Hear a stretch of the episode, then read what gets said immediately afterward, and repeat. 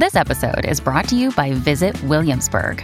In Williamsburg, Virginia, there's never too much of a good thing. Whether you're a foodie, a golfer, a history buff, a shopaholic, an outdoor enthusiast, or a thrill seeker, you'll find what you came for here and more. So ask yourself, what is it you want? Discover Williamsburg and plan your trip at visitwilliamsburg.com. When you need mealtime inspiration, it's worth shopping Kroger, where you'll find over 30,000 mouthwatering choices that excite your inner foodie. And no matter what tasty choice you make, you'll enjoy our everyday low prices, plus extra ways to save, like digital coupons worth over $600 each week. You can also save up to $1 off per gallon at the pump with fuel points. More savings and more inspiring flavors make shopping Kroger worth it every time. Kroger, fresh for everyone. Fuel restrictions apply. Hello, everybody. This is Marshall Poe. I'm the editor of the New Books Network. NBN listeners like to read books and buy them. So we thought we'd tell you that right now, our friends at Princeton University Press are having a remarkable site wide sale. You can get 50% off books, including ebooks and audiobooks, with the code 50, F I F T Y, at checkout until May 31. You can save some real money on Princeton University Press books. I encourage you to go there and check it out. Welcome to the New Books Network. Hello and welcome to New Books in Irish Studies, a podcast channel in the New Books Network. My name is Aidan Beatty. I'm one of the co hosts of this channel. Today we're joined by Dr. Justin Dolan Stover, Associate Professor of Transnational European History at Idaho State University, where he teaches courses on war and violence, modern Irish history, and the two world wars. He holds a doctorate in history from Trinity College Dublin and has also held several research fellowships throughout Ireland and is currently a research fellow with the Netherlands Institute for Advanced Study in Amsterdam, where I believe he's joining us from today. His new book, which we will be discussing, is entitled Enduring Ruin Environmental Destruction During the Irish Revolution. Justin, thanks so much for joining us. It's my pleasure, Aidan. Thank you for having me. So I want to start with a, a very general question. Um, we're now coming to the close of, of a long decade of commemorating and maybe over commemorating the 1912 to 23 period in Irish history. And there's been a huge number of studies of, of this period written from a, a, a lot of different methodologies, whether military history or political history or gender history. Um, and I wanted to start with a question that might sound kind of offensive. Uh, why do we need environmental history? What does that do for us? No, I think that's a great question. Um, certainly, the field is is crowded, and the decade of centenaries has actually, I think, invited uh, more people to be to be writing on the period um, during its commemoration. Um, I think environmental history brings something that politics and the military history perhaps um, have missed, and uh, that is looking at the dynamics of revolutionary violence or revolutionary politics, um, maybe in a more decentralized way. I know that Ireland is very fond of county based studies, um, particularly because of the ways in which the archive is organized. It really lends itself to a county based study. But I think an environmental um, study of the period allows you to look at uh, the everyday lives of individuals and how they were affected by revolutionary politics or violence, um, but also allows you to see the ways in which those politics and violence operated um, alongside environmental destruction, which very much impacted people's everyday lives.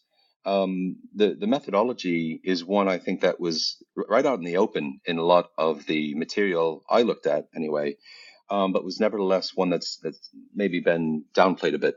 And by that I mean in police reports, for instance, uh, at the county level, um, you often see reports of when, say, trees were felled um, in the same paragraph as you'd see news of an ambush um, you'd see the ways in which roads were trenched to prevent pursuit by rebels and how this disrupted, say, market days or individuals just trying to get from place to place.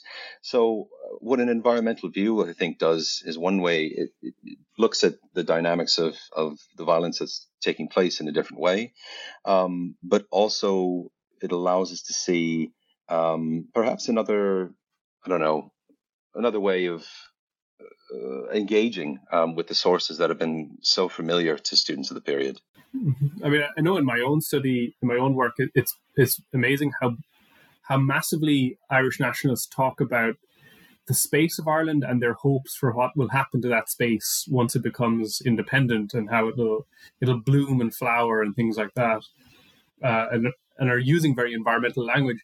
So you start with the Easter Rising, and and your analysis in that chapter combines environmental history in this in this broad sense in which you mean kind of the history of space and, and urban history and as well as ecology with um, what you call sensory history. Can you talk us through what you're analyzing there?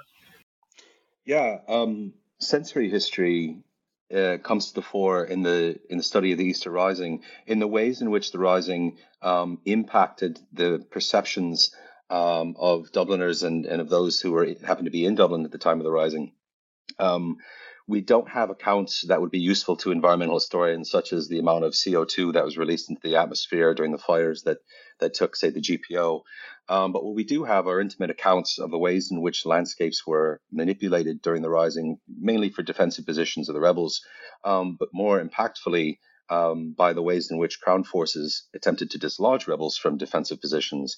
And it's through that and the use of artillery uh, which eventually begat fires, uh, as did looting throughout the city, that really allowed um, the Easter Rising to become a sensory event. Uh, you have accounts of individuals who are dictating the scale and impact of the rising based on, say, how much smoke is being observed in the sky, uh, the smell of Dublin that changes um, while these fires are raging, the smell of death in many ways, um, both of animals and of individuals. This is a week long uh, endeavor, you remember. And so um, the, the, smell of death and decay, as well as the sight um, of of destruction, are all sensory inputs that I think give a different weight to the rising to those who had observed it for sure. So you kind of continue in that way then when you move into the later chapters and, into the War of Independence. Um, when you talk about how, as you say, Republicans militarized civilian and commercial spaces um, and then later on, you said the IRA enlisted the land as a native fifth column in their guerrilla war against Crown forces. So, can you first of all tell us about the tactics that, that the IRA was using and, and how you can understand those tactics environmentally? Yeah, absolutely. Um, first of all, militarized spaces takes on a, a number of meanings uh, at a number of phases of the revolution. And you can see a militarized space as really anything uh, in which the nature um, and the composition of that space has changed, typically uh, in ways that would that would have a military tone to it. So if there's a road blockade, uh, say the Crown forces have erected in a town barbed wire, sandbags, steel shutters on police barracks, this brings more of a militarized atmosphere, I think, to these previously civilian spaces, or at least um, civilian in a, in a sense uh, that they could be understood. Um, but militarized spaces then become noticed during the War of Independence itself, in the sense that the IRA used the land, as a, as you mentioned, um, as as you mentioned that I mentioned, um, as as this fifth column, as something that would um, perhaps offset the military might of the British Army uh, in Ireland. And by that, uh, I mean particularly transportation routes uh, are altered through trenching, through tree felling to prevent the pursuit uh, by lorries full of soldiers or even uh, soldiers on foot uh, to corral them into spaces for ambush. Um, this is noted on a massive scale, uh, too too big actually to to pinpoint individually. Um, but often in the record, you'll see IRA veterans refer to their activity as um, you know continuously cutting trees or continuously trenching roads. Um, the destruction of bridges is something that's quite significant as well. Uh, these little bridges that crisscross the many uh, waterways big and small throughout Ireland, alter the landscape, but then alter the mobility that's able to be uh, uh, used in the pursuit of rebels uh, by Crown forces. Um, in response to these uh, manipulations of landscape and the violence that results through through ambush, uh, you then see the militarization of a greater militarization of cities and towns in Ireland through reprisal that's carried out by Crown forces, um, either in the form of, of curfews, um, of cancelled and restricted fares, and of wholesale destruction of towns um, that really militarize um, Irish landscapes in the context, perhaps, of, of the wider First World War period, in which individuals came to understand um, destruction on the continent and what it might look like uh, in Ireland. Hmm. So, so how then, if, if the IRA are being kind of clever or strategic in how they use the environment, how do British forces respond? Are they able to be uh, as clever? Uh, maybe maybe not clever, but um, forceful in their in their use of individual civilians actually to refill trenches, to clear roads. Um, obviously, the civilians are under a great deal of pressure to report on the activities of the IRA. Um, is civilians are also very much at the forefront of the receiving end of raids um, on the individual home, which changes the composition of a domestic space uh, outright. And so uh, the cleverness, I think you can see in the faces on some of the uh, British soldiers that are in pictures in the uh, insert of the book. Uh, there's smiles in their faces when they come across a, a felled tree. Um, so they're not exactly happy about it, but they almost recognize the ingenuity in using the land in that way. Um, but there's a great deal of uh, civilian coercion that's used by Crown forces and by the IRA um, to clear or or retrench uh, roads.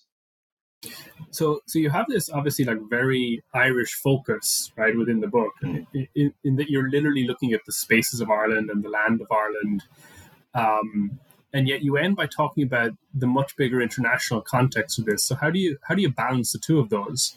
How do you how do you do a history that's so focused on Ireland, but that has this international element to it also?